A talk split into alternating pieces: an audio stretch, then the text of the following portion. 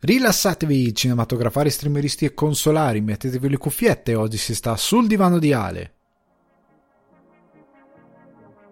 Il pezzo che sentite in sottofondo è So There Are No Fuck Buddies di Sibau e io sono Alessandro Di Guardi, trascendentale presentatore di Sul Divano di Ale che vi ricordo potete trovare su Spotify, iTunes o Apple Podcast, Google Podcast, Deezer, Amazon Music e Budsprout.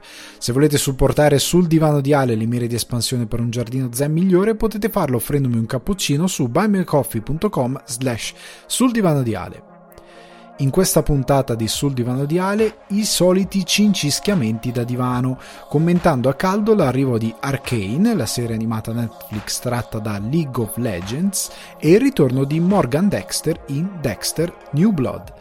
Approfitto delle vostre domande per consigliarvi tre libri sul cinema, per me meravigliosi e fondamentali.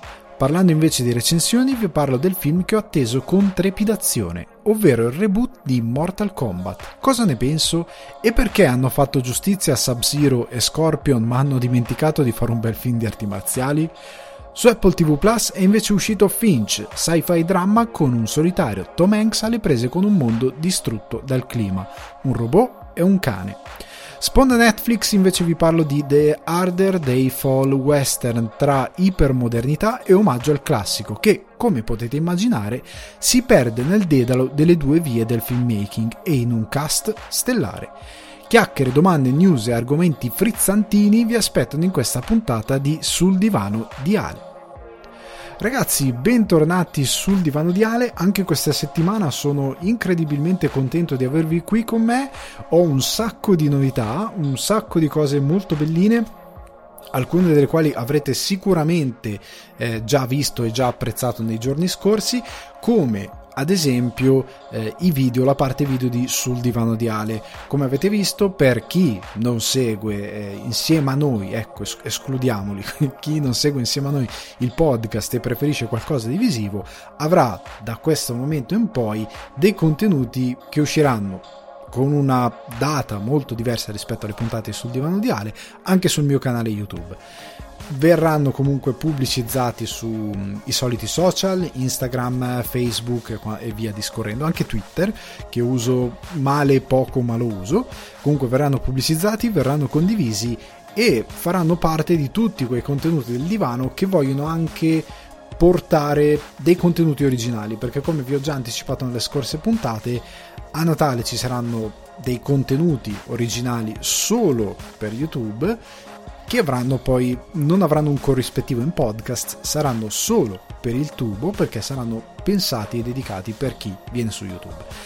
A proposito di eh, chi viene su YouTube chi sta sul divano, devo ringraziare un sacco di voi perché mh, mm, il bar è stato occupatissimo quella, questa settimana, quello di Buy Me a Coffee, tra la settimana scorsa e questa, quindi nella scorsa settimana, devo ringraziare Davide Brugnaro, Andrea Terrevoli o Terrevoli, ehm, Latterio Gatto, Rossella Matta, Chiara Peroni, Samantha Piras, eh, Luca Garesio, Alessandro Veronesi e Daniele Guidetti. Siete tutti passati eh, dal bar di buymeacoffee.com che ricordo per chi non fosse mm, diciamo in confidenza con questo servizio è un servizio di supporto che non utilizza una forma ad abbonamento ma semplicemente permette a chi vuole di supportare i creator attraverso semplicemente offrendo letteralmente un caffè o in questo caso un cappuccino.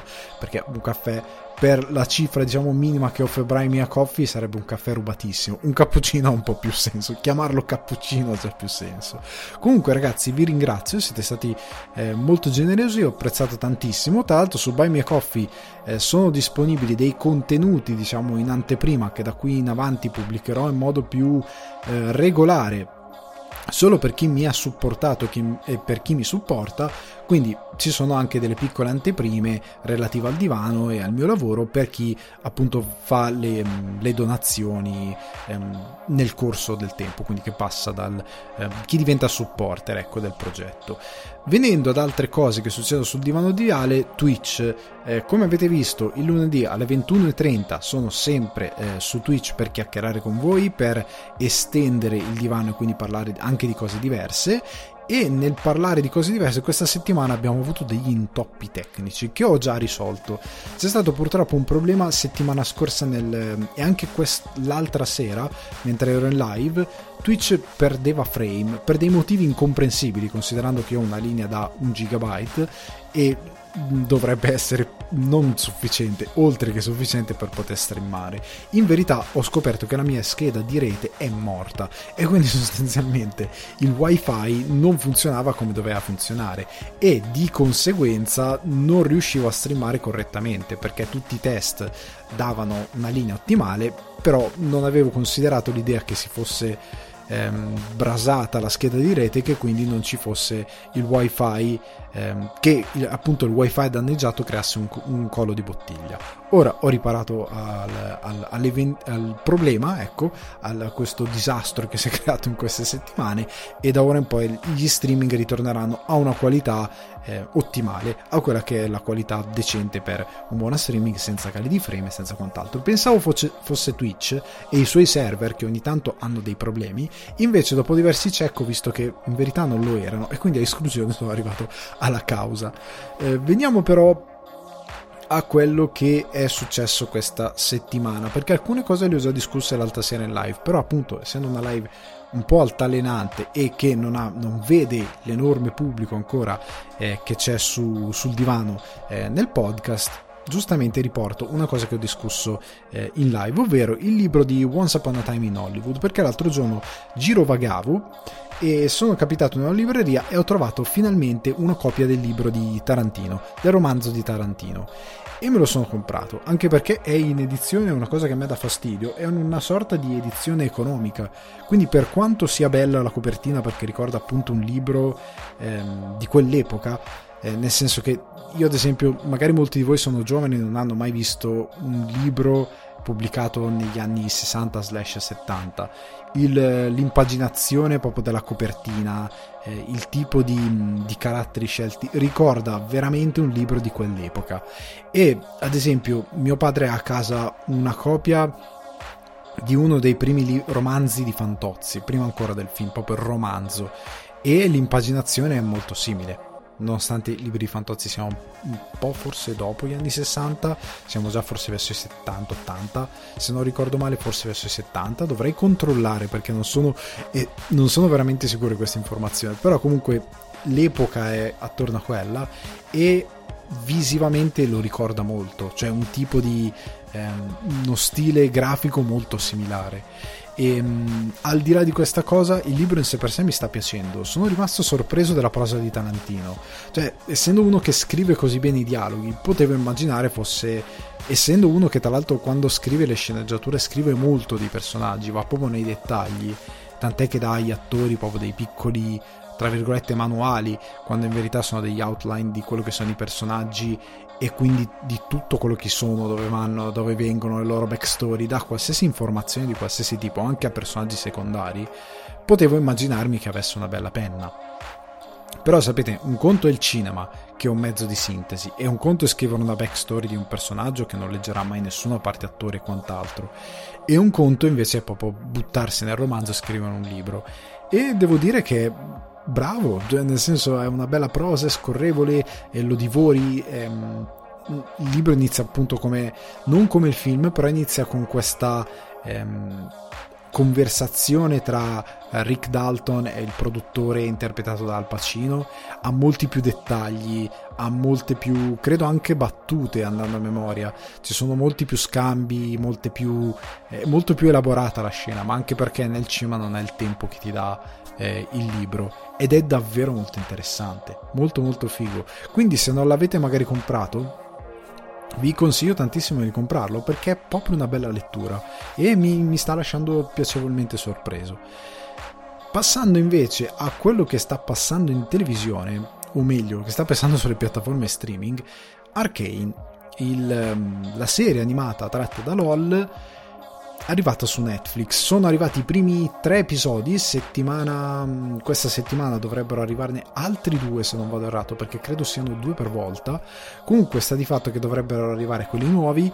Ehm, mm, devo dire che mi sta piacendo un sacco. Mi sta piacendo proprio tanto lo stile dell'animazione che è veramente quello che io mi aspettavo da What If di Marvel. Cioè io credevo che What If avrebbe eh, cercato, considerando anche le disponibilità diciamo economiche che ha la Disney, credevo avrebbe cercato uno stile molto più originale. E dal primo episodio forse quello che per loro è riuscito meglio a livello visivo, mi sembrava che ci fossero delle possibilità. In verità forse era una una svista mia o forse è stato un episodio fortunato. Non saprei bene se le condizioni erano ottimali.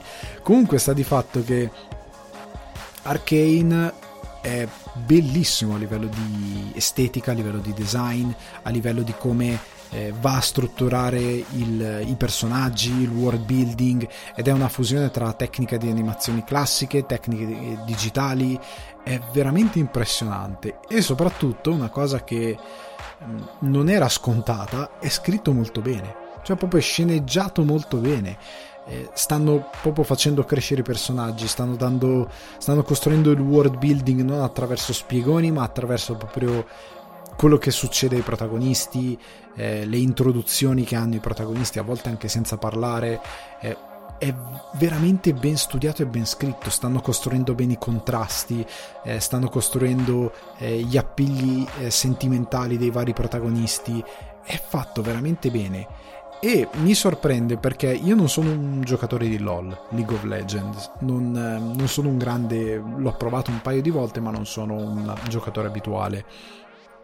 Chi ci gioca mi dice che ha una lore molto vasta, cosa che accade molto spesso con questi tipi di gioco di carte, ehm, è una cosa che succede molto spesso, si va, in genere quando si va tra virgolette nel fantasy, si tende ad avere un forte una forte componente di world building, anche se è un gioco di carte, tende, perché è tutto per immaginazione, no?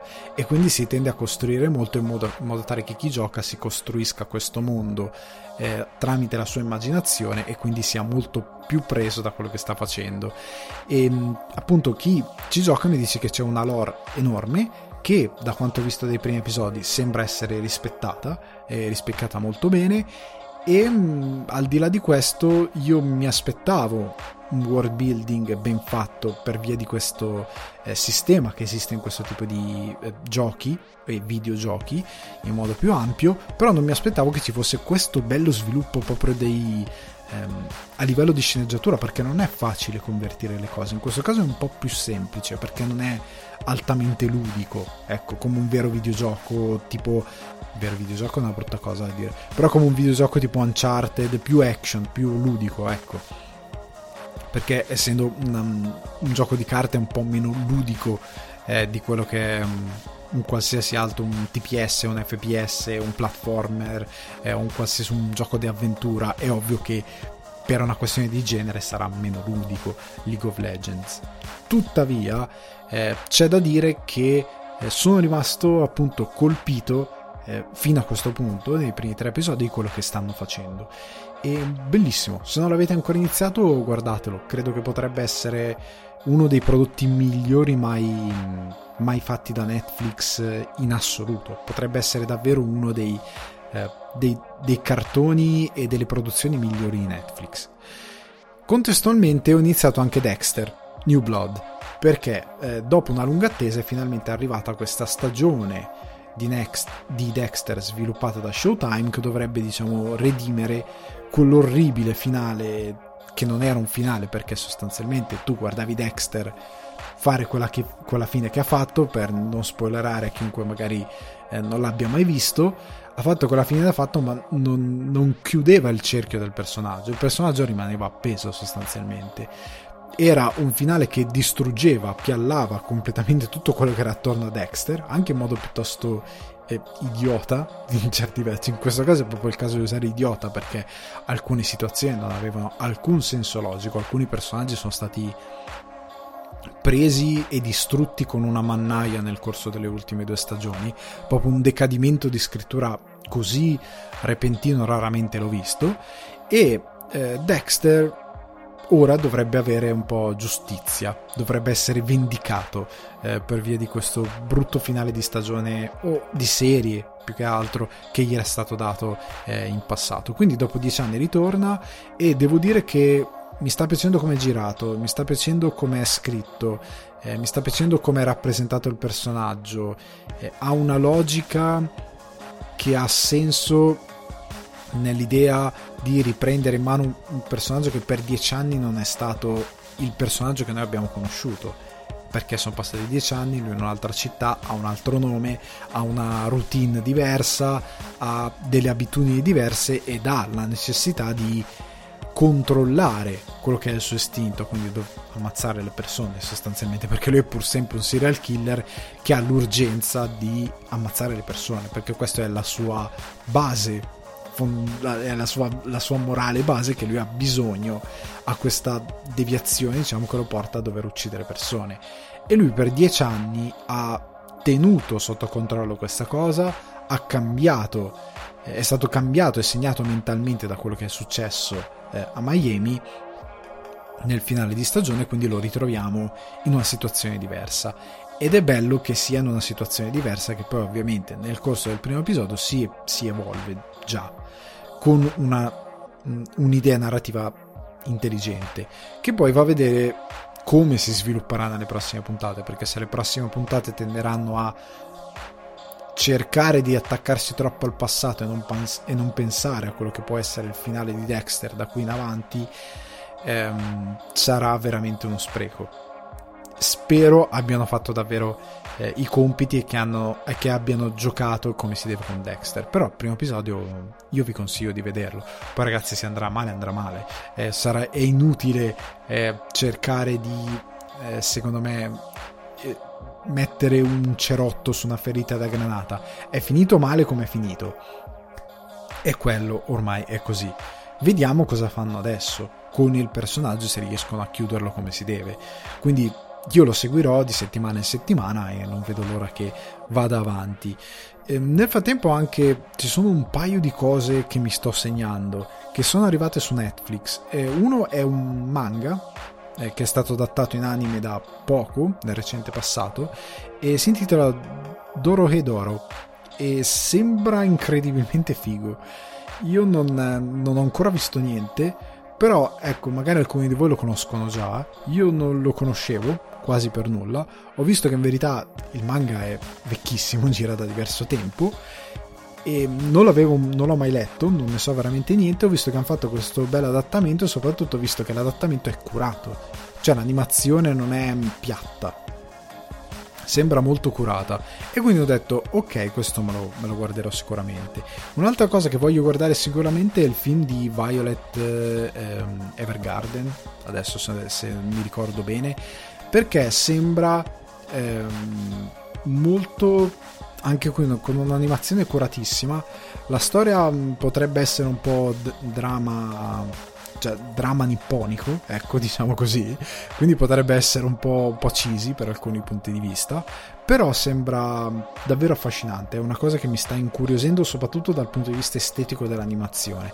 Poi magari la storia la odierò tantissimo, non penso, magari semplicemente mi lascerò un po' indifferente, eh, però mi sembra interessante perché è la solita eh, mescolanza di eh, generi con quello che è un tipo di animazione, eh, cioè un tipo di racconto eh, indietro nel tempo con eh, cose diciamo steampunk che entrano a fondersi con, con, la realtà. Quindi è un dramma veicolato da questo tipo di, um, di, di situazioni. Però ecco sono molto interessato quindi sicuramente eh, me lo guarderò in questi giorni. Prima della fine dell'anno sicuramente me lo guarderò. Un'altra cosa che mi ha colpito è stato il film di Zlatan che devo vedere perché hanno fatto un biopic ehm, dedicato a Zlatan Ibrahimovic che è uscito anche in Italia, se non ricordo male, è proprio arrivato in Italia in questi giorni e in Svezia a quanto pare aveva spopolato a livello di mediatico, di popolarità, gente che ha prenotato i biglietti buttandosi al cinema e a quanto pare sembra un film a dire la verità normale, cioè i pareri sembrano ok, è un film gradevole, niente di, niente di che. Eh, sono un po' ancora scottato al film su Roberto Baggio. Credo che questo possa essere un pochettino un gradino su, perché dalle premesse sembra che sia stato molto curato ehm, come film. E c'è anche un mito diverso, è stato un po' reso eh, meno, meno drama e un po' più curato nell'idea di rappresentare Zlatan Ibrahimovic e la sua crescita da quello che era a quello che si è creato per diventare un mito. Eh, però sembra interessante, quindi lo guarderò. Magari alcuni di voi se l'hanno già guardato mi, mi, mi manderanno un loro parere, mi faranno sapere che cosa ne pensano, se siete andati al cinema o meno. L'ultima cosa che mi ha colpito questa settimana, che ho visto proprio prima di cominciare la puntata, è la campagna pubblicitaria di sta- Strappare lungo i bordi, che è la serie animata di Zero Calcare in arrivo su Netflix questa settimana, perché dovrebbe arrivare il 17 novembre. E sono rimasto colpito perché Zero Calcare è ovunque. Cioè, ho visto un sacco di foto di cartelloni in metro, cartelloni pubblicitari nelle strade. È davvero ovunque. E allora mi sono detto, quindi le campagne pubblicitarie le sappiamo fare. Cioè sappiamo come si fa una campagna pubblicitaria. Sappiamo come si porta, come si propone al pubblico, come si fa una campagna virale. Eh, sappiamo anche i mezzi perché sono sostanzialmente vignette di zero che parla ai passanti eh, riguardo la sua serie animata. Ed è anche ingegnosa come cosa e raramente io ho visto un fumettista essere condiviso così tanto sui cartelloni in giro per la metro, nelle strade, con, questa, eh, con questo volume di, di, popolarità. E quindi mi dico, ok, quindi si sa fare, perché non lo si fa tipo sempre? E mi ha lasciato un attimino perplessa questa cosa. Non ho capito perché eh, una cosa che dovremmo saper fare sempre con molte altre produzioni che magari hanno un po' più di bisogno di questo tantam mediatico non viene fatto eh, però è positivo già che esista questa cosa passiamo invece alle notizie della settimana perché ci sono delle notizie frizzantine come, come uso dire di solito partiamo eh, però da una notizia che non ha nulla di frizzante anzi eh, divento un attimino serio per questa notizia, ovvero il, ehm, la morte, la scomparsa di Dean Stockwell. Eh, Dean Stockwell eh, per me è, è, stato conosciuto grazie a... cioè il mio rapporto con questo attore è arrivato tramite Io non mento, voi sapete che ecco, ci farò una maglietta con queste cose, io non mento mai, nel senso che io potrei stare qui a dirvi che è passato per chissà quali film, mentre invece il mio rapporto con questo attore passa per Beverly Hills Cop 2, per Dune e per Velluto Blu principalmente. Poi è comparso in una marea di, di pellicole è uno di quegli attori che è letteralmente cresciuto nell'ambiente di Hollywood, nel senso che lui era un child actor, quindi era un bambino che recitava a Hollywood, è cresciuto dentro gli studios e ehm, ha fatto una marea di film a partire dagli anni 40 fino al 2000 e credo sia del 2015 uno degli ultimi progetti ai quali ha lavorato.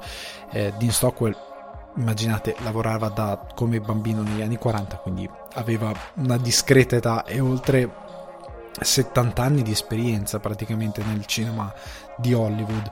E mh, mm, appunto io l'ho conosciuto tramite queste due pellicole queste tre pellicole. Era nel corso del tempo era diventato un caratterista anche lui. Ne ho spesso, ho spesso menzionato i caratteristi come personaggi fondamentali dell'industria del cinema perché sono quelli che hanno quella faccia particolare, quel modo di recitare particolare, o semplicemente lui tante volte era anche protagonista, come ehm, nella famosa eh, serie televisiva che ovunque tutti hanno citato Quantum Leap come serie televisiva di, mm, di riferimento per la sua carriera, soprattutto nel recente passato perché si parla fino 80, primi 90. Ma lui ecco era principalmente un caratterista eh, era molto spesso utilizzato come caratterista, nonostante avesse una faccia incredibile, tant'è che Lynch lo, lo, lo utilizza in Velluto Blu come caratterista, regalandogli un, un ruolo che da ora in po' possiamo ufficialmente chiamare come il ruolo Mr. Wolf, cioè quelle, quelle parti di pochi minuti a schermo che però ti rendono immortale, perché lui, can- lui che canta è Candy Color Crown, They Call the Sandman,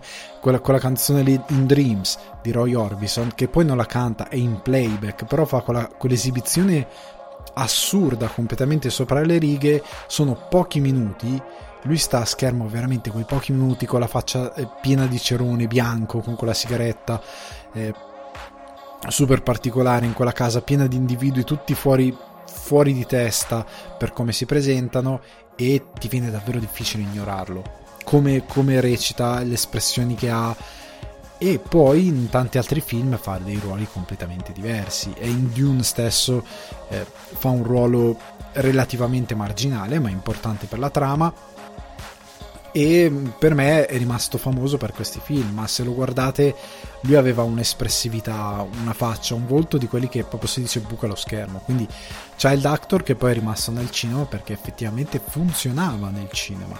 Poi appunto ha fatto anche televisione è diventato famoso come protagonista appunto di Quantum Leap che in Italia credo fosse in viaggio nel tempo una cosa del genere. Però ecco era un, un attore fondamentale eh, per il cinema è quelli che io dico sempre sono il sale della terra perché sono quelli che ti danno quel qualcosa in più pur facendo ruoli secondari e che danno incredibilmente valore a quello che vai a raccontare e mettere in scena.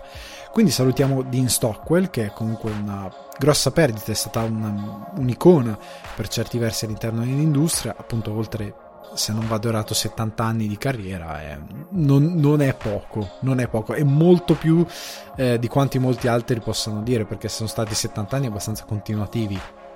Non ha avuto diciamo dei vuoti eh, di popolarità se non gli ultimi anni dove era veramente anziano quando hai dato così tanto al cinema puoi anche permetterti a un certo punto magari di fare eh, qualche passo indietro e di stare più sereno. E, e io spero che sia stato così per lui nel senso che non sia arrivato, non ho letto le circostanze della morte, ma spero che sia stato molto serena eh, come, come passaggio a miglior vita, per così dire. Ora, dopo aver salutato di Stockwell, vorrei di sollevare un attimino il tono del, della puntata e andare a qualcosa di un po' più leggero. Partiamo da una notizia che è uscita praticamente prima che iniziasse a registrare, ovvero i piani di Marvel Studios per Disney Plus sono stati annunciati come serie ehm, non live action ma cartoni animati Sp- Spider-Man Freshman Year. Eh, Echo, What If stagione 2, mio dio, Miss Marvel ehm, e poi, no scusate, scusate, scusate, ho, fatto, ho detto una vaccata, Spider-Man Freshman Year, I'm Groot, What If Season 2, eh, X-Men 97 e Marvel Zombie sono quelle animate. Ecco, scusate, mi stavo confondendo.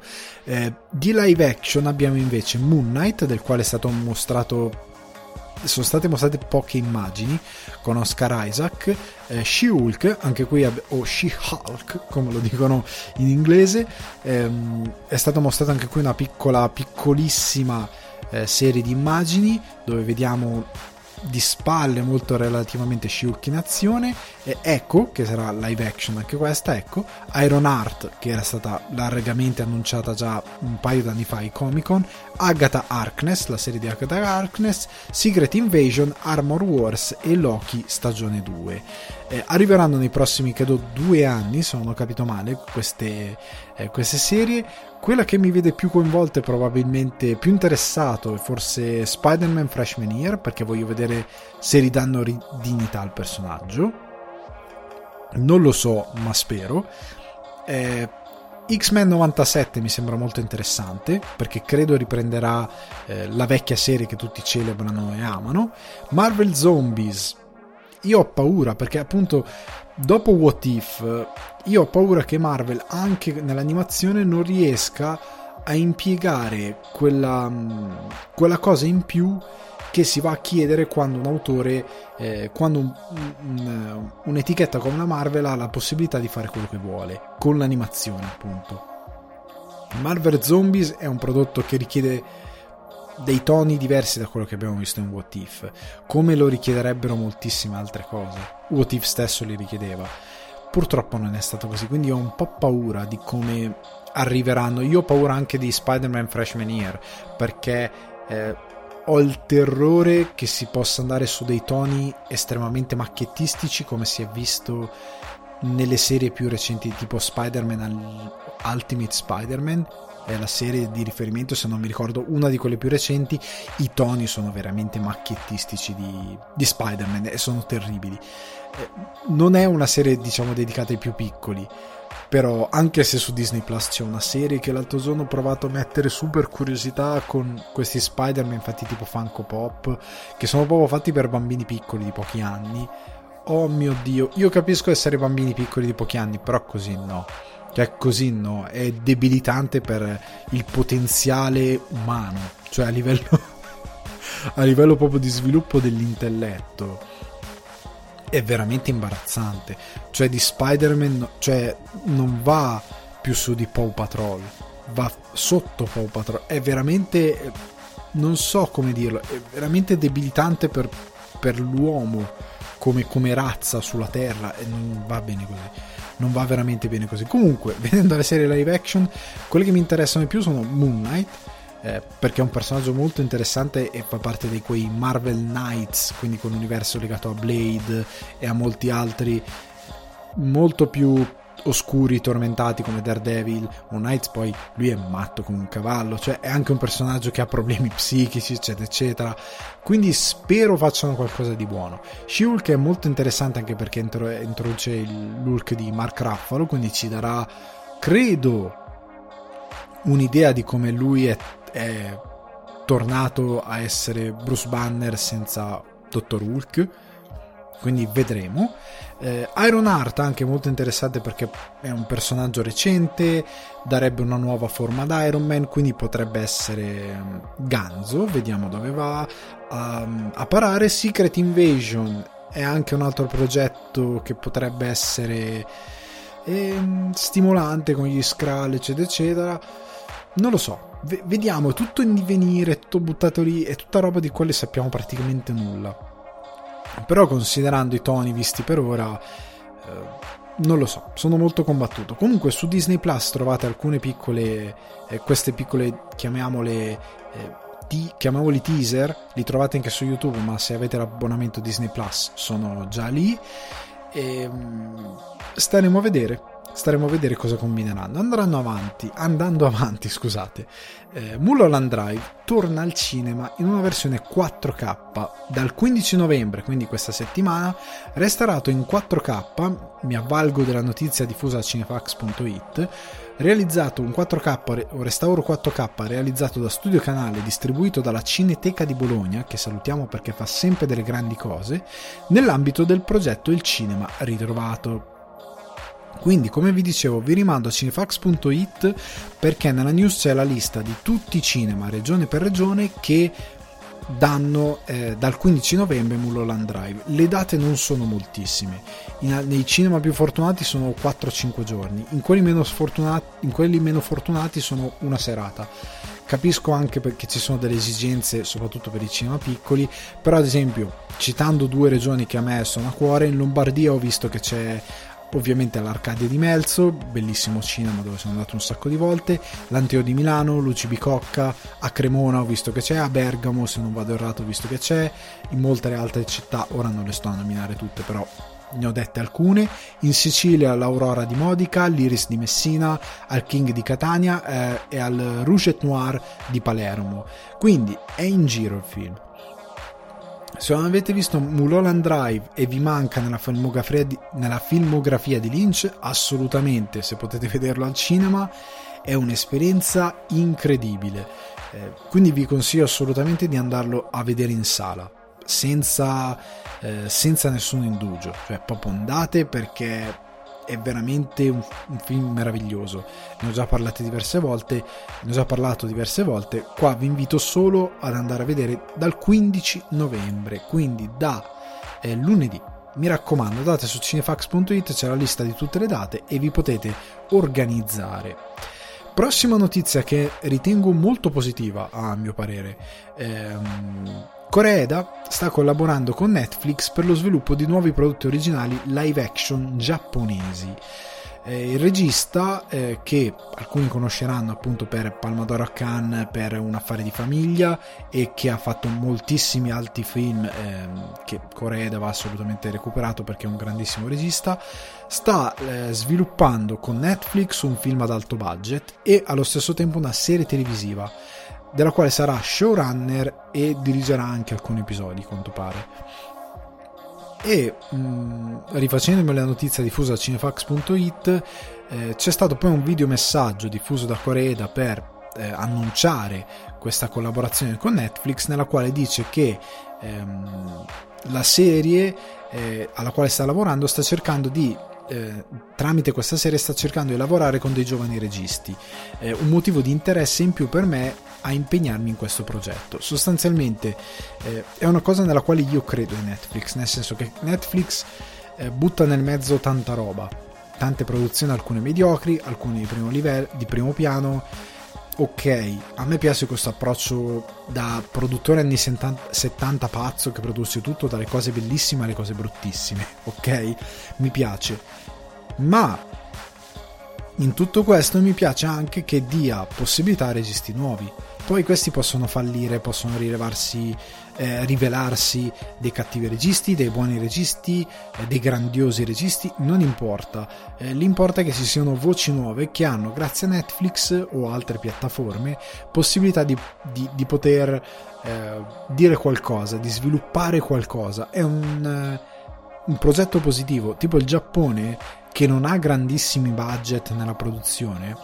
Io ho dei contatti, diciamo, me l'ho detto più volte, e mh, mm, è chiaro che non abbiano grandissimo potenziale produttivo e grandissimi budget da investire, avere alle spalle Netflix che porta un certo tipo di eh, strumenti, di possibilità, è una piattaforma così grande di diffusione dei loro contenuti. Questa settimana sfogliavo il catalogo e ho visto un film nuovo, produzione Netflix giapponese che sono curioso di vedere, eh, senza saperne niente. Però ho visto la trama, ho visto più o meno di cosa parla e sono molto curioso. È bello che esista questa cosa. Poi nel mezzo la roba brutta, ragazzi. La roba brutta la fa anche Hollywood con i milioni e senza essere Netflix e senza avere tutte le attenuanti del caso. Quindi va bene che ci sia Netflix. Andando avanti, eh, altra notizia, sempre in casa Netflix, sono stati diffusi i volti del cast del live action di One Piece. Quindi neanche il neanche uscito eh, quello di Cowboy Bebop che già parliamo di quello di One Piece che è tuttora in lavorazione eh, tant'è che eh, Oda, il creatore One Piece, ha dichiarato abbiamo lavorato con Netflix e Tomorrow Studios all'enorme progetto che è l'adattamento hollywoodiano di One Piece e qua dovremmo tutti tremare conoscendo già le, le, avventure produttive hollywoodiane degli adattamenti del, di manga e anime. Continua Coreeda, ci vorrà ancora del tempo per realizzare questa serie, ma continueremo a fare del nostro meglio per offrire uno show che siamo sicuri sarà apprezzato da tutti in tutto il mondo. Vi rimando, come detto prima, a cinefax.it per eh, il cast, per vederli in video, perché si sono presentati in video. Eh, è interessante il progetto, io non lo nego, è affascinante per certi versi, io non riesco a capire come possa andare bene, perché lo, ne ho già parlato in passato di come manga e anime hanno, abbiano un linguaggio ben specifico che non puoi tradurre in live action, devi, cioè lo puoi tradurre in live action ma lo devi, devi pulirlo di tutte quelle cose che caratterizzano anime e manga, quindi devi fare sostanzialmente una cosa nuova per certi versi. E devi trovare un modo per farla funzionare, cioè per darti le stesse vibes che ti può dare un anime o un manga, per farti appassionare e soprattutto a farti credere a una fantasia così grande come quella di One Piece. Eh, dove il mondo di One Piece è una fusione di, come capita molto spesso in Giappone, di stili architettonici che spaziano dall'Europa al Giappone e, ed è una cosa completamente fantasy enorme si parla in alcuni casi cioè io penso anche solo alcuni scontri tipo prendete anche il ristorante di Sanji orca miseria come, come... ok io voglio vederlo in live action. Cioè, non è difficile da realizzare, ma dipende come. Cioè, quanti soldi investe Netflix? Perché se fosse. Eh, parliamo di Apple TV Plus o um, anche la stessa Amazon. Amazon ci butta i milioni. Cioè, Amazon entra in campo con i milioni, letteralmente. Abbiamo visto per il Signore degli Anelli quanto ha investito e quanto sta investendo. Per One Piece potrebbe buttare i milioni ma Netflix? Netflix produce tantissimo, contrariamente a Apple TV Plus e Amazon, produce veramente tanto. Non ha gli stessi soldi, ha un unico business che è questo, ha moltissimi debiti, continua a fare debiti per produrre e... Eh, capite? Cioè, è, è produttore pazzo anni 70, però ha dei limiti come il produttore pazzo anni 70 e a volte investe tanto budget, come con dei grandi registi con i quali non sempre finisce bene, e a volte invece eh, finisce un po' male. Finisce un po' male sia con le produzioni che con, eh, quindi col risultato finale che con quello che è poi il rapporto con i creativi. Quindi non so bene cosa pensare, cioè io credo che oltre alle difficoltà di, di, adattamento che si possono abbattere probabilmente con grandissime ambizioni di budget e una mente creativa molto fervida, dall'immaginazione molto fervida, e non so quanti di questi elementi abbia questo live action di One Piece, cioè sono curioso di capire in che modo lo porteranno a casa. Comunque, eh, speriamo vada tutto bene, speriamo tutto bene. Andiamo avanti con, abbiamo le ultime due newsettine e partiamo da Leonardo DiCaprio che è in trattative con la MGM per Jim Jones, ovvero eh, film su appunto Jim Jones, ovvero fondatore della setta Il Tempio del Popolo. Se non conoscete la storia è un fatto di cronaca spaziale, cioè nel senso che eh, è, è una di quelle storie che le leggi e ti sembra incredibile sia successa davvero questa cosa. E nel 78, il 18 novembre del 78, questa follia che era questo il Tempio del Popolo, che a un certo punto si era isolata fuori dalla civiltà e viveva in questa comune, questa città utopica, roba da, da Bioshock quasi, però anni 70 hippie. Eh, e, e soprattutto estremista religiosa, orchestrò un suicidio di massa il 18 novembre del 78 che doveva essere l'unico modo per difendersi dal male eh, causando la morte di 900 persone, tra cui 304 bambini. È un fatto di cronaca orribile, ma dietro ha alle spalle una storia che per certi versi è interessante, per il fatto appunto che sembra incredibile che sia successa nella realtà e mm, è un ruolo bello impegnativo. Mi piace che DiCaprio si accolli diciamo, questo tipo di ruoli perché non è facile portare a schermo un personaggio così antipatico, ecco, descriviamolo così, è, è difficile, difficile perché ci sono delle implicazioni, tu pensi che questo ha causato la morte di 900 persone, di cui 304 bambini, è pesante, è veramente pesante tramite un estremismo religioso. E vi fa capire anche nel nostro tempo come una cosa del genere cioè per noi è incredibile. Però se guardiamo al presente, senza entrare in specifici esempi, guardate al presente, guardate quanta gente si fa irretire da persone che hanno scopi che a volte sono oltre quello che dicono in superficie e che portano a delle conseguenze catastrofiche molto spesso. E um, wow, è davvero interessante, è una cosa che comunque parla al presente secondo me e mm, bravi, secondo me è molto importante che eh, ci sia un'operazione di questo tipo. Scendendo nei dettagli, MGM ha acquistato questa sceneggiatura di Scott Rosenberg eh, in seguito a quello che sembra essere un accordone piuttosto ricco e che verrà prodotto dalla Appian Way di DiCaprio. Eh, quindi interessante. DiCaprio è coinvoltissimo e speriamo che sia qualcosa di davvero affascinante. L'ultima notizia che si collega un po' a quella della promozione di Zero Calcare riguarda Anna, la serie televisiva tratta dal romanzo di Niccolò Maniti, se ricordo correttamente, che eh, verrà diffusa all'estero grazie a Disney che tramite Disney Plus la, eh, ne ha comprato i diritti e la trasmetterà in Disney Plus Inghilterra, Irlanda, quindi finalmente la potrò vedere, Francia, Germania, Spagna e negli Stati Uniti il 18 novembre, novembre arriverà su AMC Plus. Eh, quindi ci sarà l'esordio di questa serie all'estero, che noi in Italia a quanto pare abbiamo ignorato alacremente eh, ne ho sentito parlare pochissimo, online ho sentito un buzz pari a zero. E quindi mi chiedo un investimento su una serie di questo tipo che da quello che ho capito è anche costicchiata in base a quello che racconta su questo mondo del futuro dove c'è questo virus che ha ucciso eh, mi pare gli adulti, adesso non mi ricordo bene la trama perché non, non l'ho ancora vista, a dire la verità, ne ho sentito parlare, ho visto qualche trailer, ho visto qualche immagine, è tutto molto interessante, ma non sono andato a vedere gli episodi perché non posso reperirli. Ma al di là di questo, sembra tutto molto affascinante. Ci sarà stato un investimento di un determinato tipo, perché non, non si è puntato su questo prodotto? Perché è un prodotto di genere? Siamo sempre sotto questo, sotto questo cielo plumbeo del prodotto di genere che non va mai oltre? Ehm, io spero di no. Io spero però il sospetto di sì, perché le promozioni le sappiamo fare, appunto zero calcare. Non vorrei che fosse il classico investimento sul cavallo già vincente, perché Zero Calcare lo guarderanno anche i sassi perché è già strafamoso e per meriti suoi.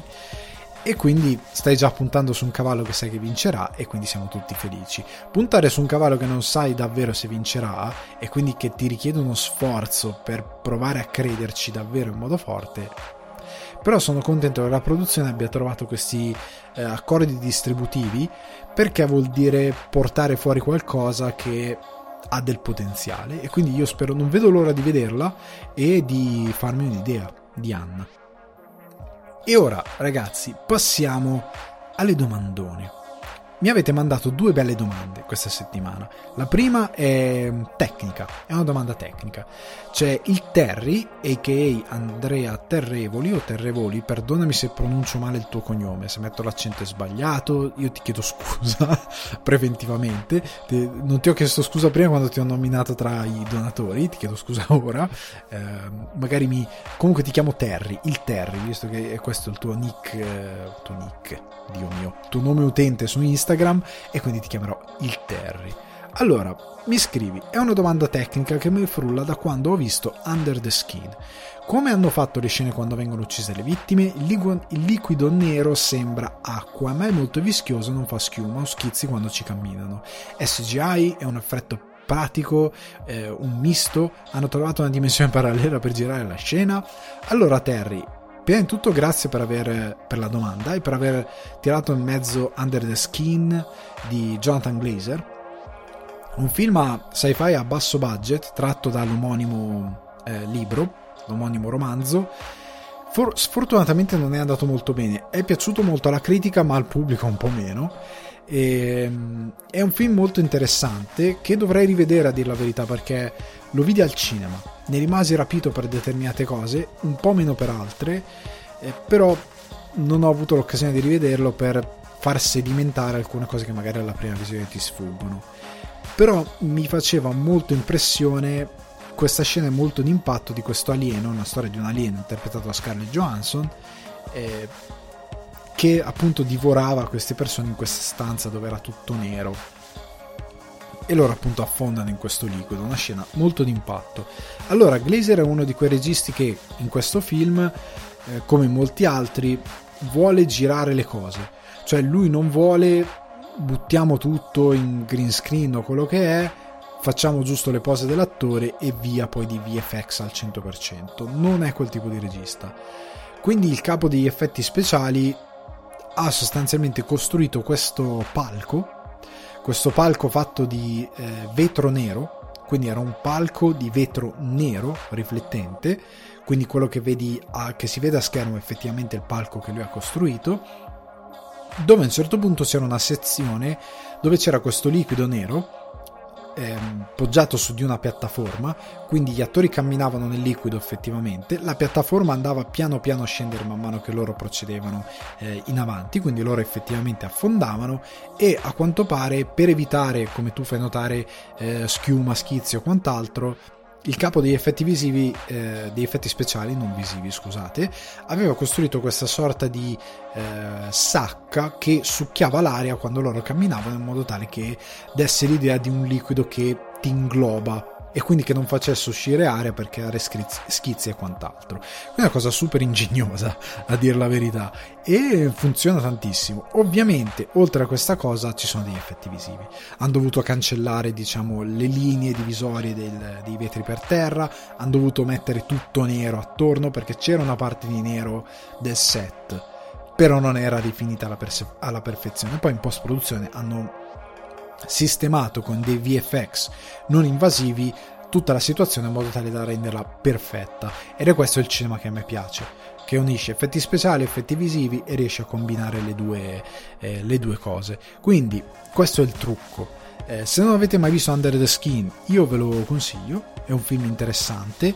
Eh, non è per me un film incredibile non è un film indimenticabile.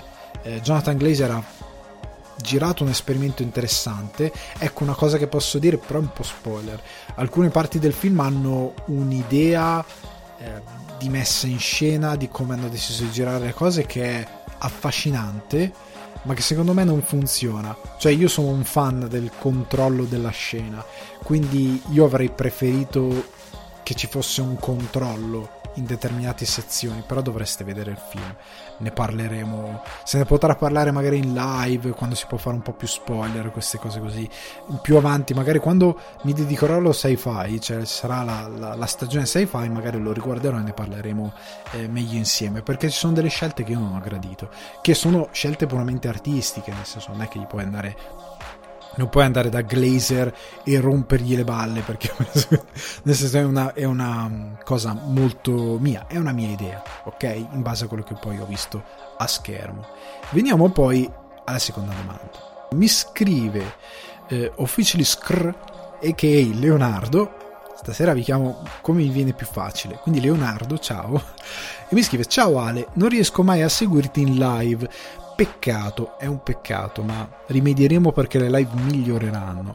Per la domanda vorrei sapere quali libri sul cinema ti hanno formato e colpito di più, anche in lingua inglese.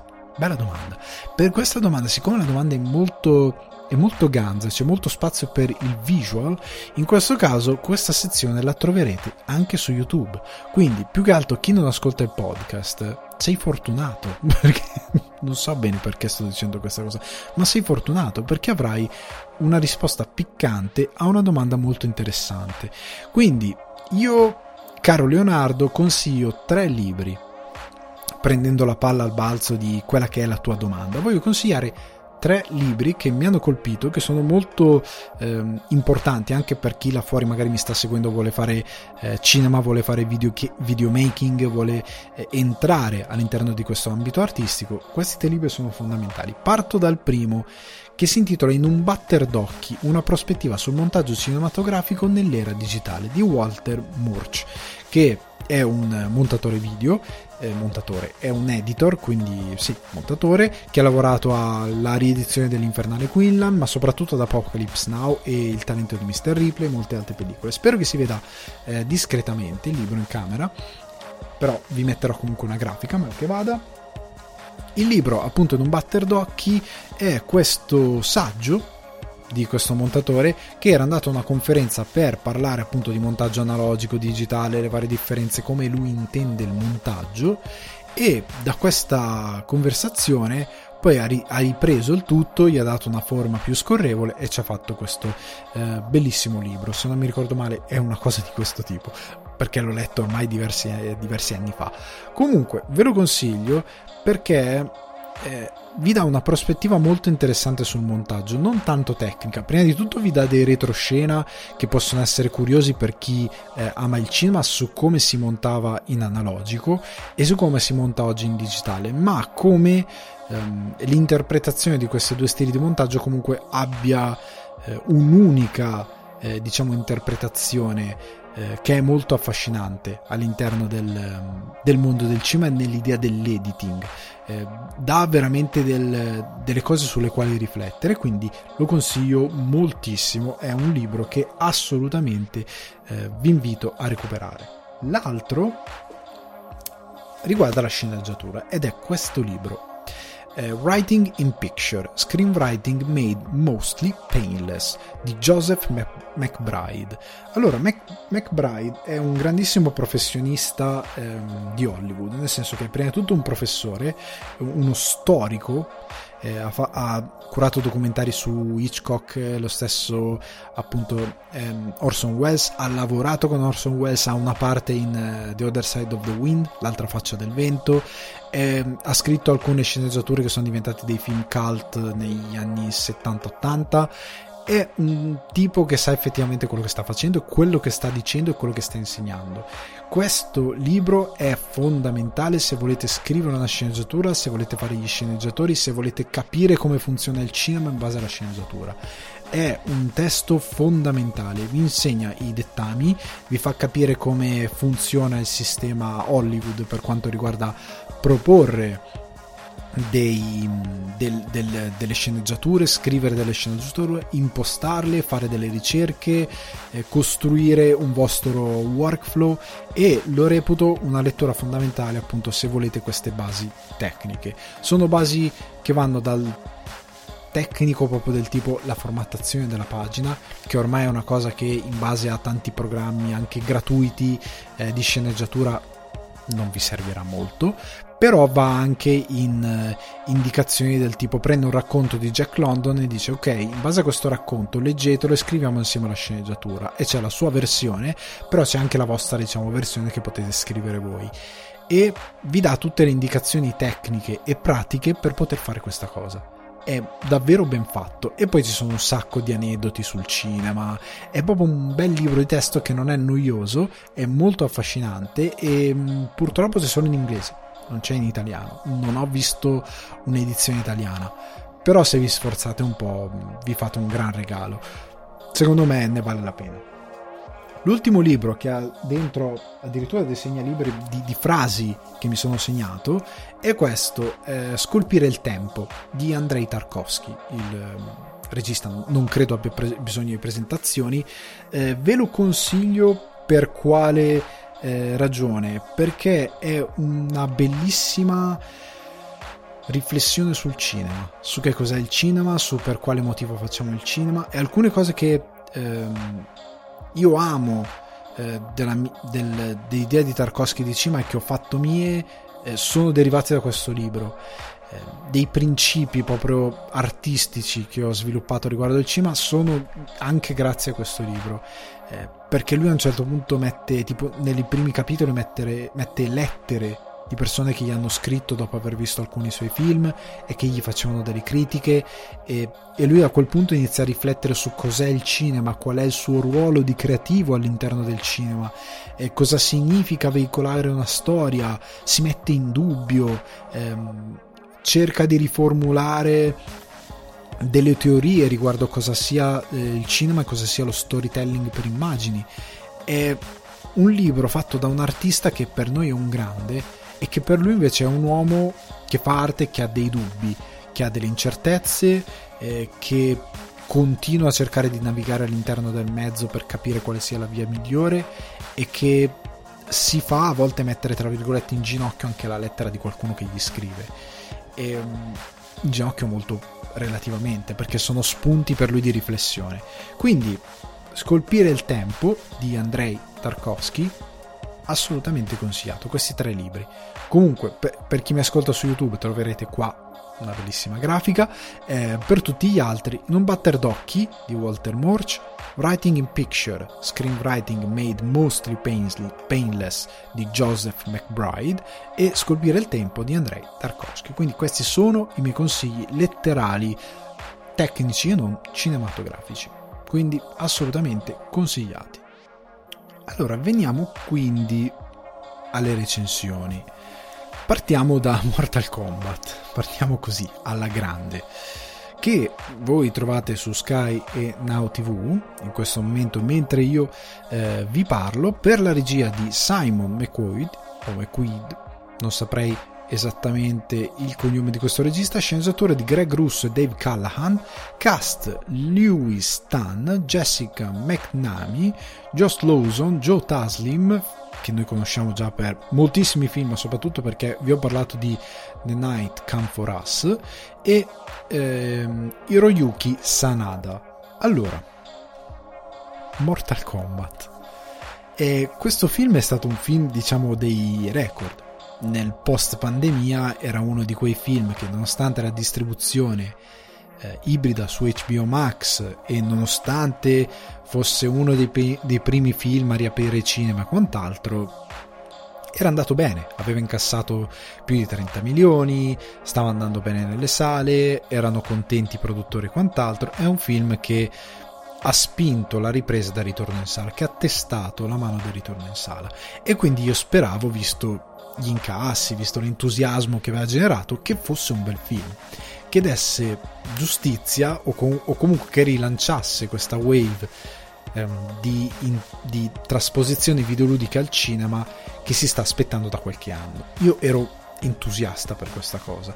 I trailer sembravano interessanti, eh, c'era famosa, eh, il famoso scontro tra Scorpion e Sub-Zero diffuso online nei trailer che sembrava ganzissimo a livello di coreografia e di effetti, intanto fuori casa mia sono fuochi d'artificio e io aspettavo veramente tanto questo film.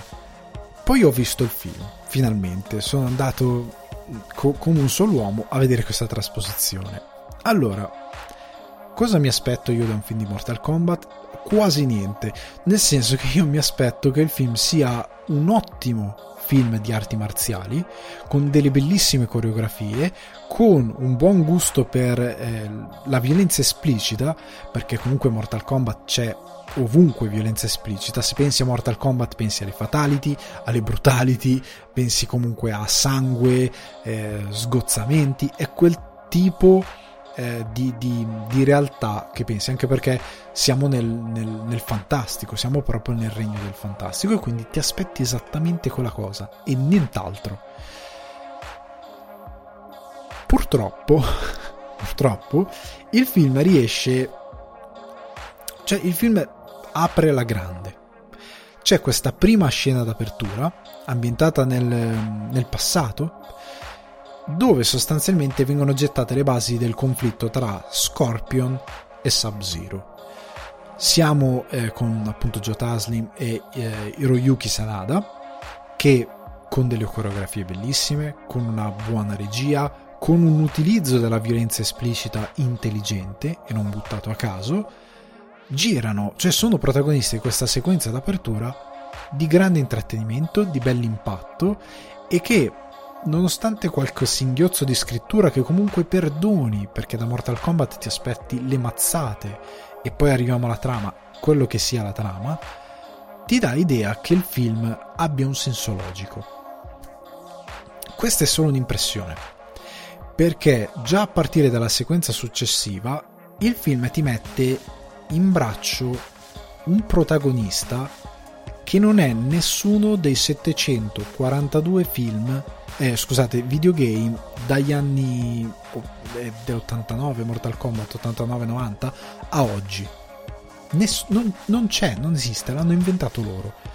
Ed è un lottatore di MMA, MMA fallito che è ancora più fallito nel film, nel senso che lui, tu pensi che abbia una sorta di cammino dell'eroe, in verità è scarso all'inizio e fa ancora più schifo verso la fine del film, ed è protagonista di questa storia semplicissima, perché tu da cosa, cosa ti aspetti da Mortal Kombat? L'ultimo, l'ultima possibilità per la Terra di salvarsi dall'invasione di questo regno oltre, in questo torneo che è il Mortal Kombat, devono vincere altrimenti l'altro mondo prende possesso della Terra e finisce tutto, de- devastano tutto e tu ti aspetti di vedere questi campioni radunati da Raiden per combattere il Mortal Kombat e che vadano in questo regno assurdo a incontrare personaggi come Reptile, Sub-Zero, Scorpion, eh, Goro e tutti questi altri personaggi la base in teoria è questa. In pratica sono riusciti nell'arduo compito di fare peggio del Mortal Kombat del 95 di Paul Anderson. Che tutto dire che comunque era un film rispetto a questo, nel senso che aveva questa trama che vi avevo appena descritto, che per quanto sopra le righe come è Mortal Kombat, aveva il buon gusto di capire di essere sopra le righe, ma di avere una discreta dignità nella messa in scena e soprattutto nella scrittura base della sceneggiatura. Questo film no, perché i personaggi principali, compreso già il protagonista che non sappiamo chi è, non ci affezioneremo mai a lui perché è veramente una pippa immonda. Dall'inizio alla fine il viaggio dell'eroe non c'è, lui è scarso e scarso rimane. E, e, non è che dici, ma alla fine del film recupera fiducia in se stesso, ritrova, ehm, ritrova il suo spirito combattivo e quindi ritorna a essere un campione. No, nulla di tutto questo non esiste.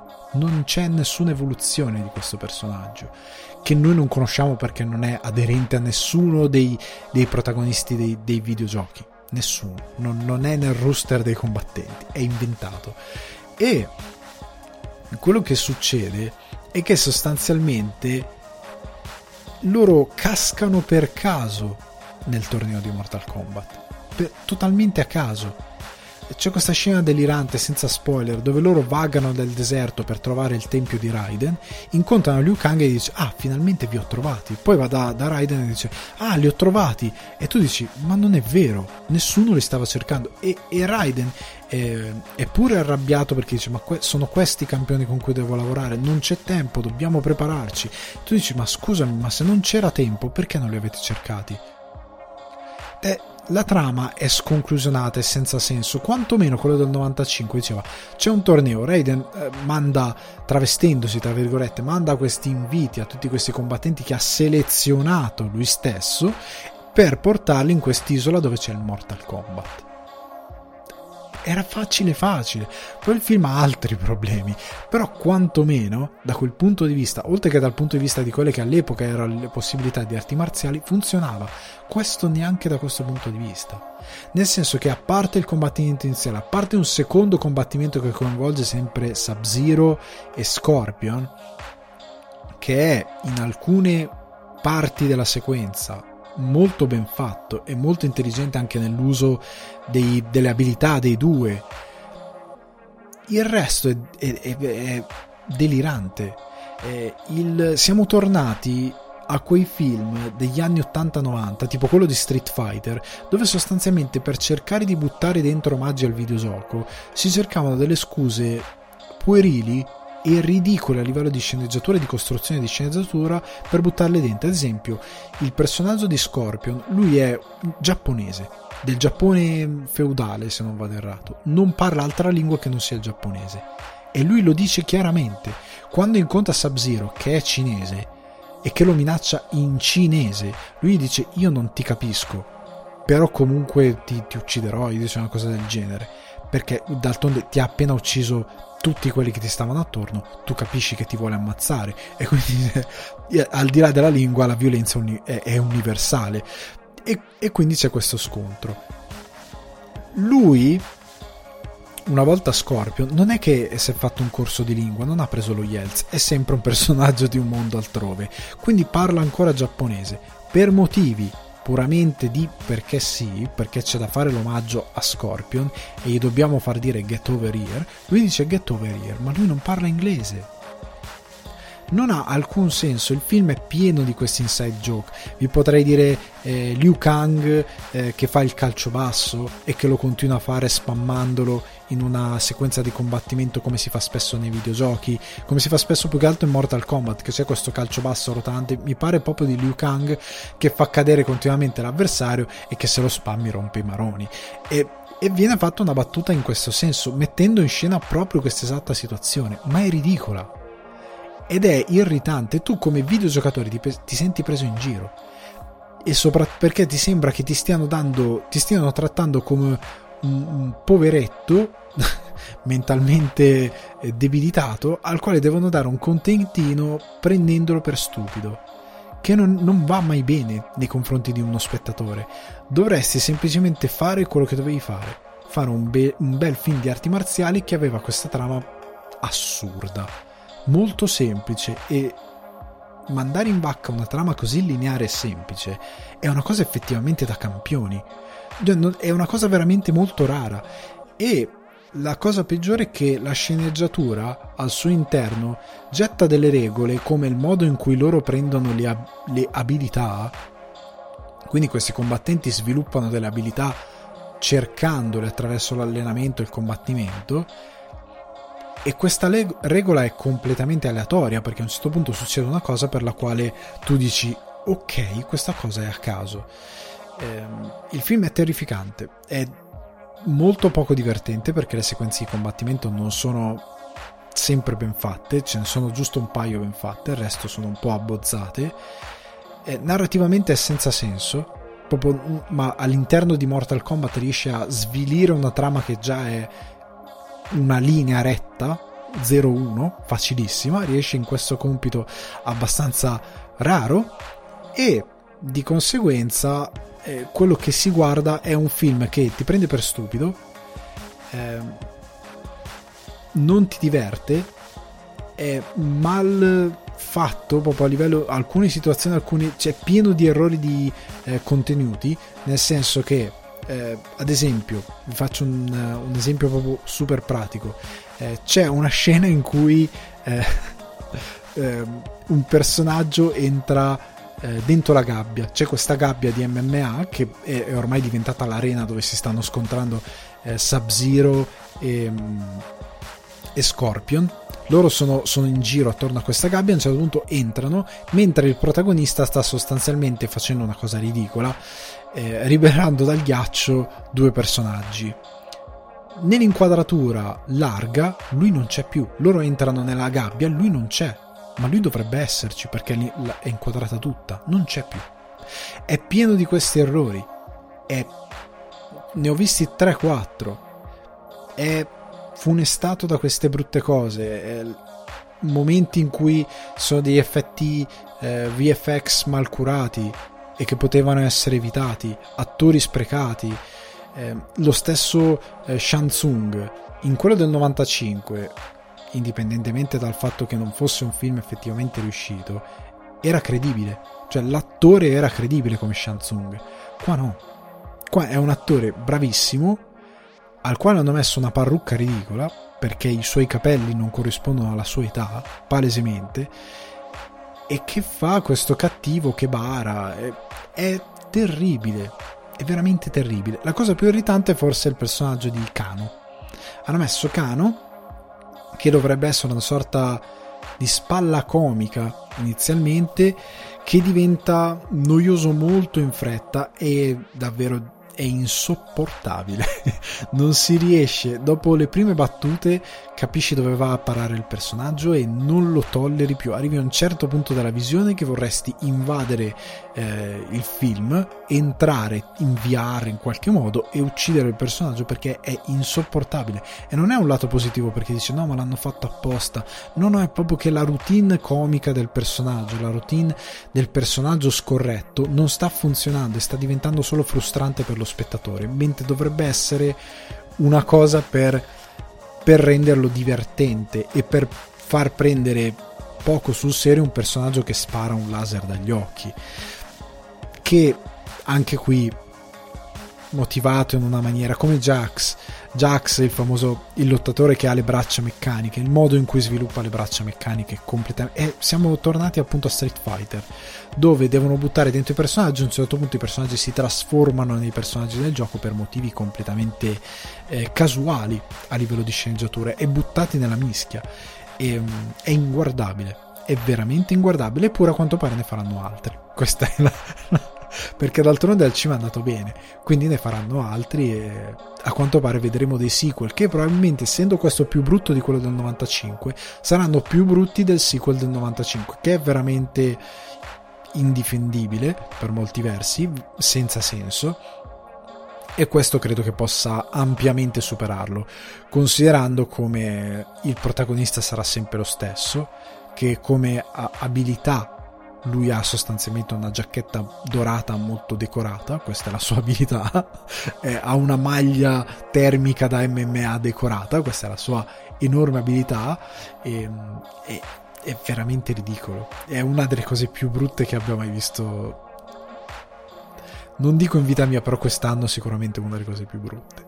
Andando invece avanti verso qualcosa che ha un po' più di dignità, eh, voglio parlarvi di Finch su, lo trovate su Apple TV Plus, eh, regia di Miguel, Miguel Sapochnik, che è già regista di molti episodi tra l'altro molto bellini, del Trono di Spade, o Game of Thrones, come lo volete chiamare, e di un bellissimo film ehm, titolato Repoman con Jude Law di molti, molti, molti anni fa.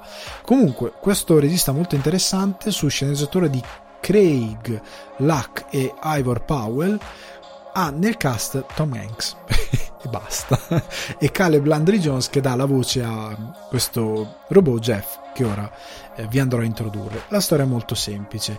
Siamo in un mondo dove il clima è distrutto, il sole, il buco nell'ozono è diventato, l'ozono è scomparso, non c'è più, quindi il sole brucia qualsiasi forma di vita eh, stia sotto eh, la sua luce, quindi la Terra non ha più eh, mari, molti laghi sono scomparsi, i ghiacci ovviamente ce li siamo scordati, forme di vita sono inesistenti e i pochi esseri umani sopravvissuti sostanzialmente tirano a campare come meglio riescono. il protagonista è Tom Hanks, che è da solo per praticamente tutto il film, ehm, che è questo ingegnere rifugiato in questa ex centrale elettrica a energia eolica, ehm, dove vive col suo cane, il cane diciamo anche elettronico, robotico che si è costruito, e a un certo punto questo robot che lo aiuterà nel corso della sua avventura di nome Jeff, che lui sta costruendo da eh, diversi anni. La storia racconta di ehm, Hanks che deve lasciare questa base dove sta perché sta arrivando una tempesta ehm, che distruggerà, che durerà per troppo tempo e che lo costringerebbe a morte certa, per andare verso San Francisco e sperare di trovare un nuovo posto dove rimanere. Una sorta di post-apocalittico on the road. Allora, il film è incredibilmente semplice.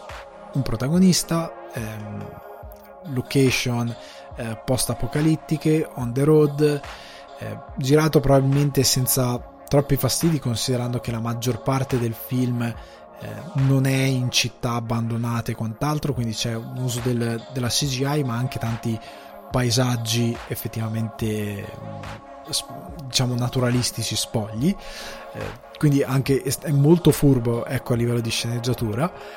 E nella sua semplicità l'ho trovato un film interessante perché poteva fare eh, il giochetto del andare a raccontare il solito mondo post solito, il mondo post apocalittico, però sempre eh, andando dal verso dell'uomo crudele, eh, di come è sopravvissuto in questo mondo, cercando di magari avvicinarsi un po' troppo a una certa morale ambientalistica giustissima, però che potremmo un po' inquinare il film. Invece eh, Finch si concentra proprio, sentito da Finch perché il protagonista assoluto è lui, sia narrativamente che emotivamente, e il rapporto che sviluppa con eh, il robot che costruisce, che si evolve lungo il racconto e che non è del tutto aderente a quelle che sono le leggi della robotica, le segue in parte ma ha altre leggi e che sono dettate dal, da Finch dal suo costruttore che è sostanzialmente un, uh, un vigliacco, è un uomo totalmente avvilito da quello che ha fatto nella sua vita, dalle cose che non ha fatto nella sua vita e che si trova a dover sopravvivere ehm, più che altro per, per inerzia, perché, ehm, perché per istinto si è chiamato a sopravvivere ma lui stesso si arriverà a rendere conto che la sua non è stata proprio una vita e che suo, la sua misantropia, il suo essere vigliacco lo ha portato a essere un essere umano peggiore nonostante là fuori ci siano anche degli esseri umani ancora peggiori. E tra l'altro una scena molto particolare in questo senso è resa in un modo molto intelligente diciamola Spielbergiana ecco poi se vedrete il film capirete eh, cosa intendo e, um, è tutto però giocato su di lui. È un dramma sci-fi agrodolce perché ha delle cose eh, da commedia e dei toni più da dramma, soprattutto nella parte finale, e um, riflette più che altro sul protagonista, su quello che è, su quello che non è, eh, su quello che ehm, ha perso non riuscendo a utilizzare il tempo a sua disposizione.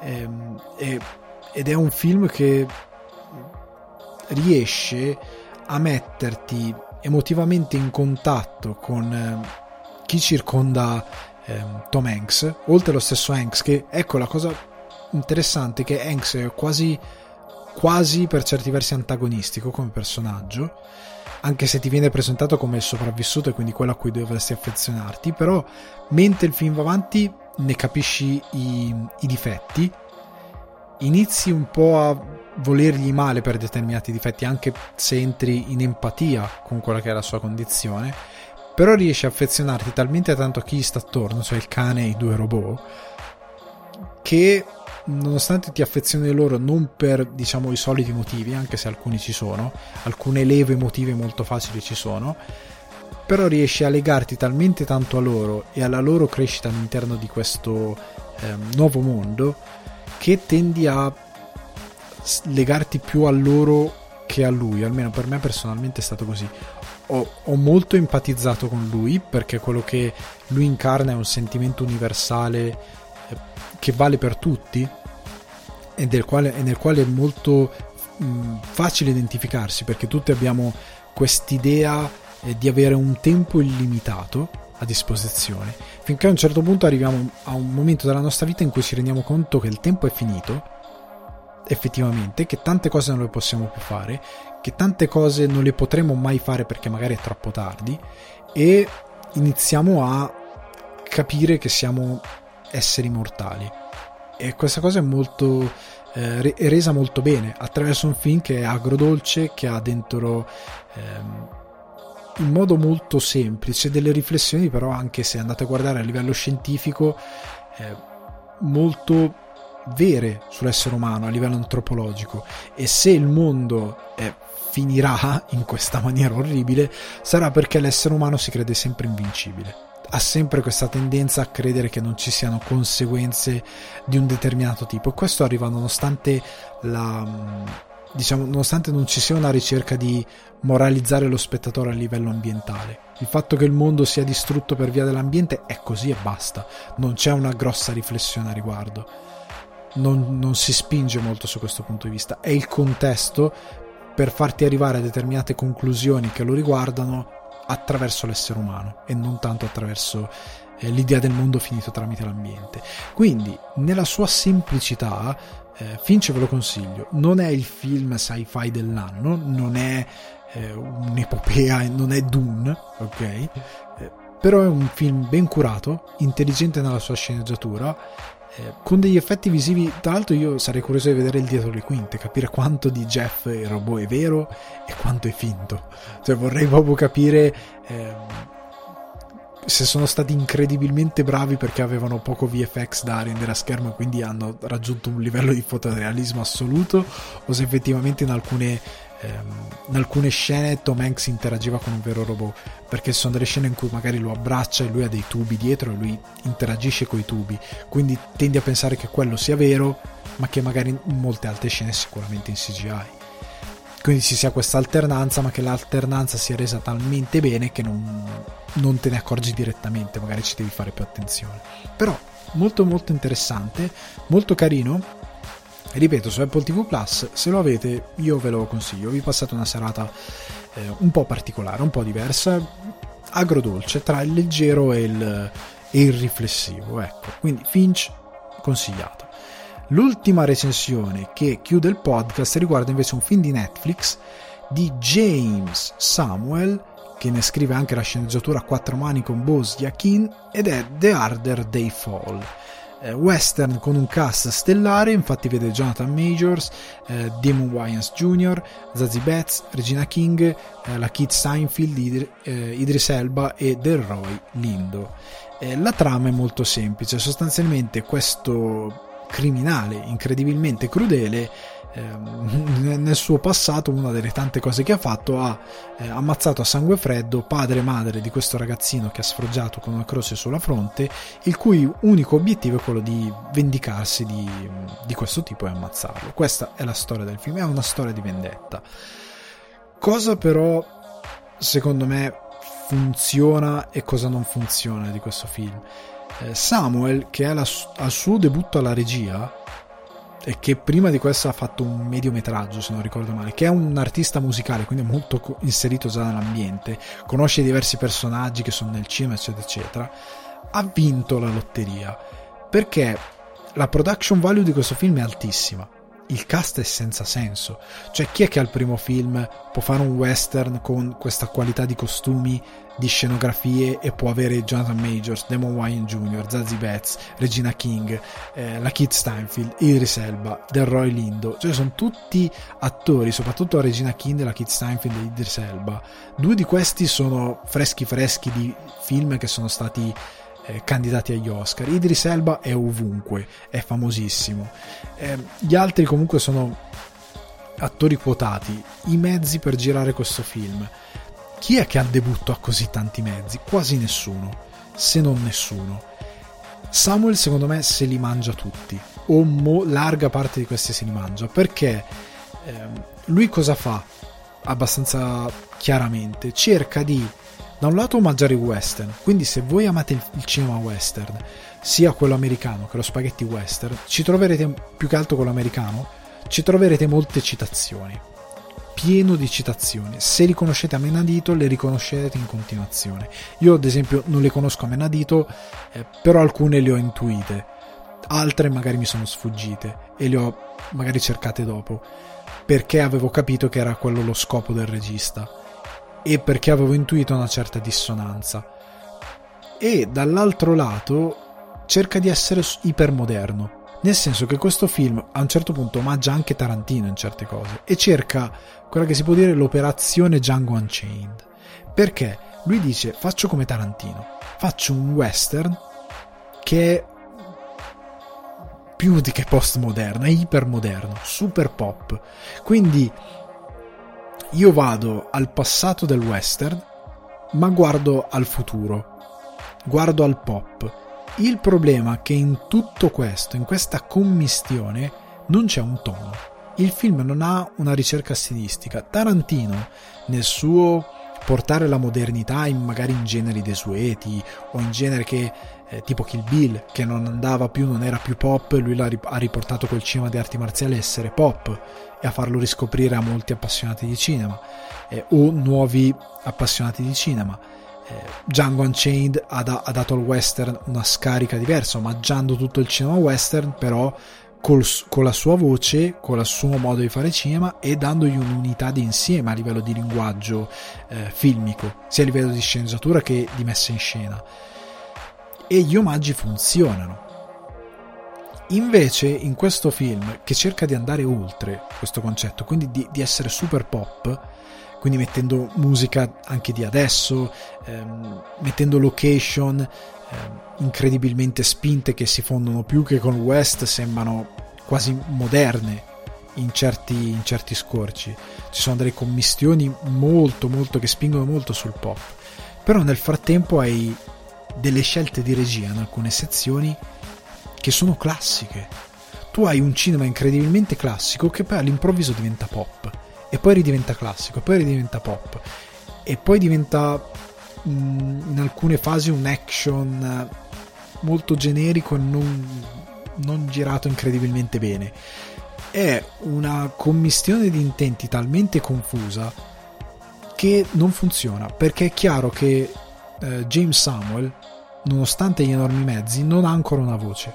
Non ha una voce registica autoriale e quindi non riesce a elaborare tutti questi omaggi come invece sa fare Tarantino e dargli, come dicevo prima, un'unità d'insieme che formi eh, visivamente e narrativamente un, un linguaggio terzo rispetto a quelli che cita, distinguibile, che ti renda possibile distinguere l'omaggio dal regista che sta facendo il film e che ehm, generi qualcosa di appunto di terzo, quindi di nuovo. Non riesce a fare questa cosa. Il film è sconnesso, continua eh, a saltare da una cosa all'altra.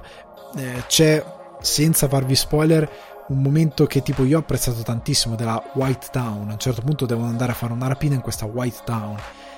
E non vi dico cosa succede. L'idea molto ganza a livello visivo, a livello di, di, di resa scenica, ma il film non è così cioè, non funziona quella cosa perché tutto il resto del film non ti dà idea che questa cosa così sopra le righe, quasi cartunesca e super pop, possa avere senso nel mondo che sta costruendo. È come se è un multiverso, ci sono eh, Sentieri Selvaggi, Tarantino e il, l'idea pop di cinema di James Samuel che convivono e i personaggi si passano da una dimensione all'altra. Questa è la sensazione che ti dà e ti prende a schiaffi in continuazione e non è una bella sensazione perché non capisci se è cambiato film o se è sempre lo stesso film. Cioè ci sono gli stessi attori, ma non, non c'è... Il, è un bambino che gioca e nel suo giocare non ha ordine ai pensieri, cosa che dovrebbe fare un adulto nel momento in cui fa storytelling.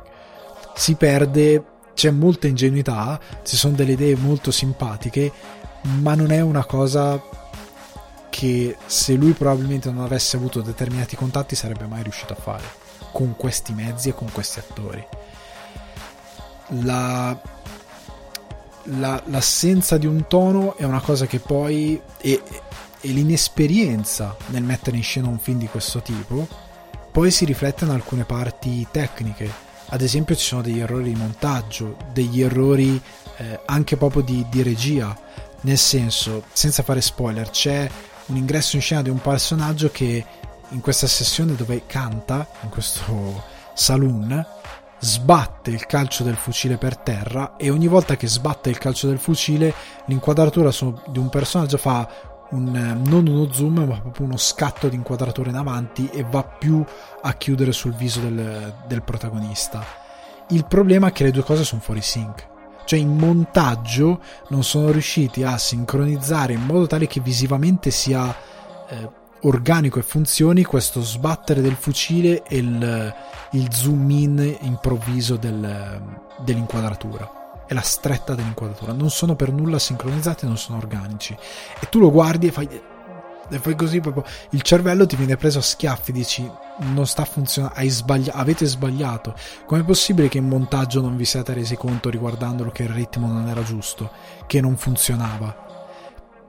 E questi errori qui ce n'è un altro ad esempio molto ingenuo di un personaggio che è legato perché lo stanno torturando e viene picchiato a un certo punto viene liberato e lui cade al suolo.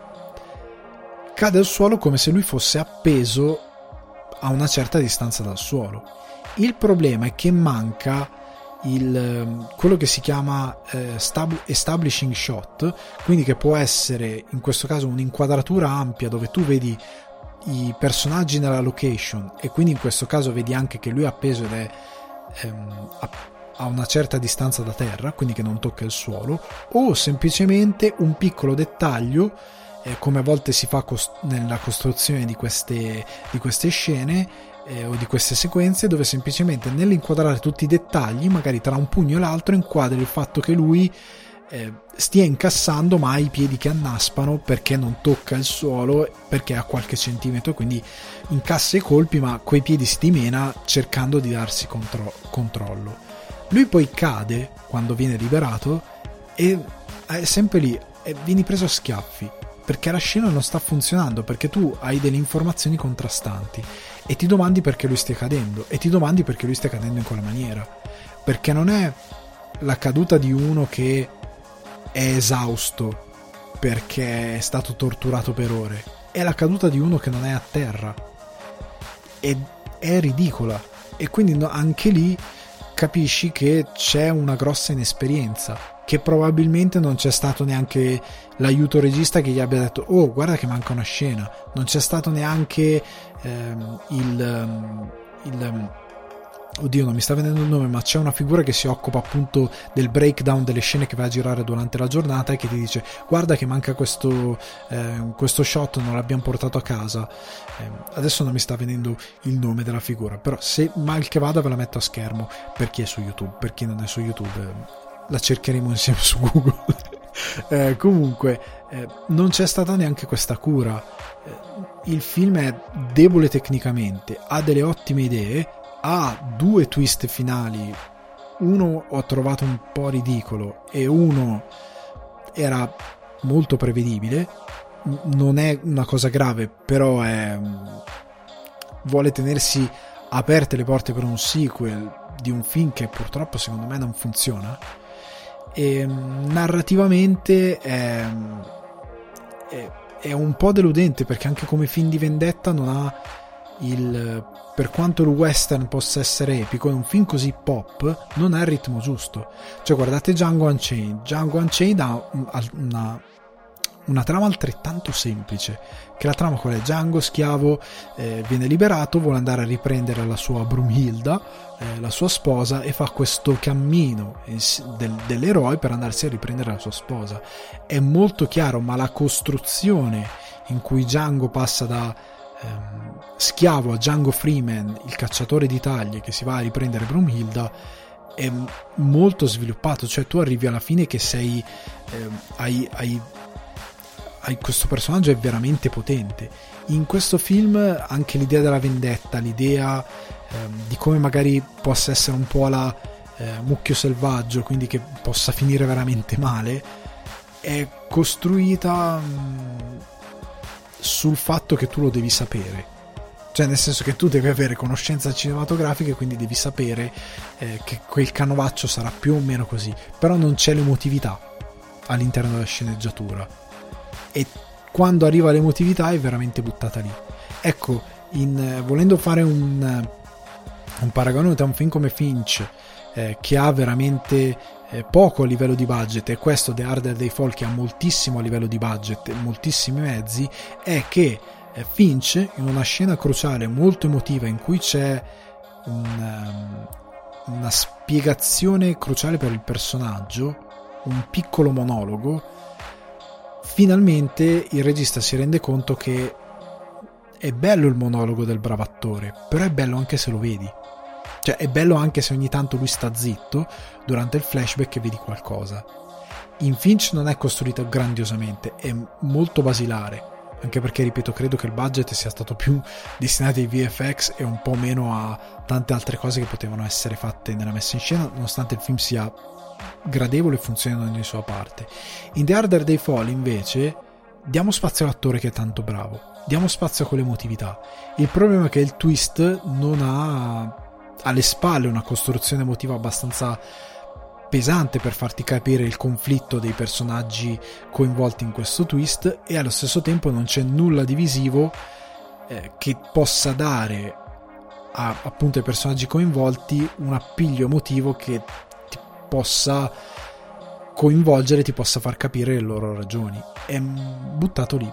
Sei bravo a recitare, di le mie parole. È proprio l'errore basilare che fa qualsiasi videomaker che ho fatto anch'io quando scrive una sceneggiatura per la prima volta e si affida molto alle battute alla sua parola piuttosto che a quello che è il cinema, cioè il linguaggio visivo.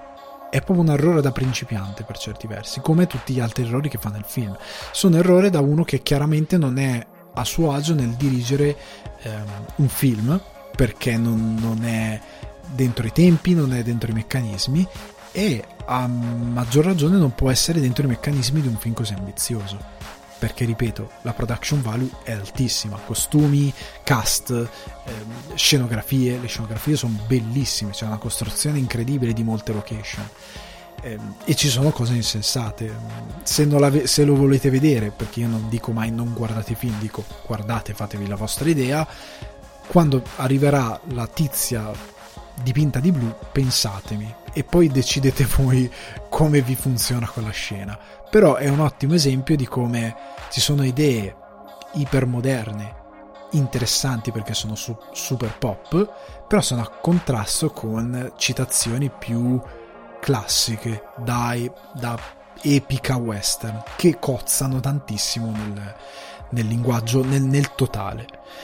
Quindi questa era la recensione di uh, The Harder Day Fall che trovate su Netflix e con questo si conclude anche il podcast. Eh, quindi anche questa puntata va a volgere al termine. Eh, io vi ricordo che potete sostenere il mio progetto su buymeacoffee.com slash sul divano di Ale, che potete seguirmi su Twitch eh, per tutto quello che è eh, di contorno ai progetti sul divano di Ale, anche per gaming, gameplay e quant'altro, e per parlare con me. Il lunedì alle 21.30 vi ricordo che faccio delle chiacchiere legate solo a quello che si dice nel podcast o altre eh, situazioni, news che possono uscire nel frattempo, eh, QA, quello che volete e quindi venite su Twitch ehm, il lunedì alle 21.30 perché è lo spazio dedicato proprio al divano. E mentre perdo la voce ricordate che potete condividere, seguire e recensire positivamente sul divano di Ale su Spotify dove potete attivare la campanella così vi arriva la notifica quando esce l'episodio nuovo. iTunes, Apple Podcast, Google Podcast, Deezer, Amazon Music e Buzzsprout. Io vi mando un caloroso saluto e vi rimando alla prossima puntata. Ciao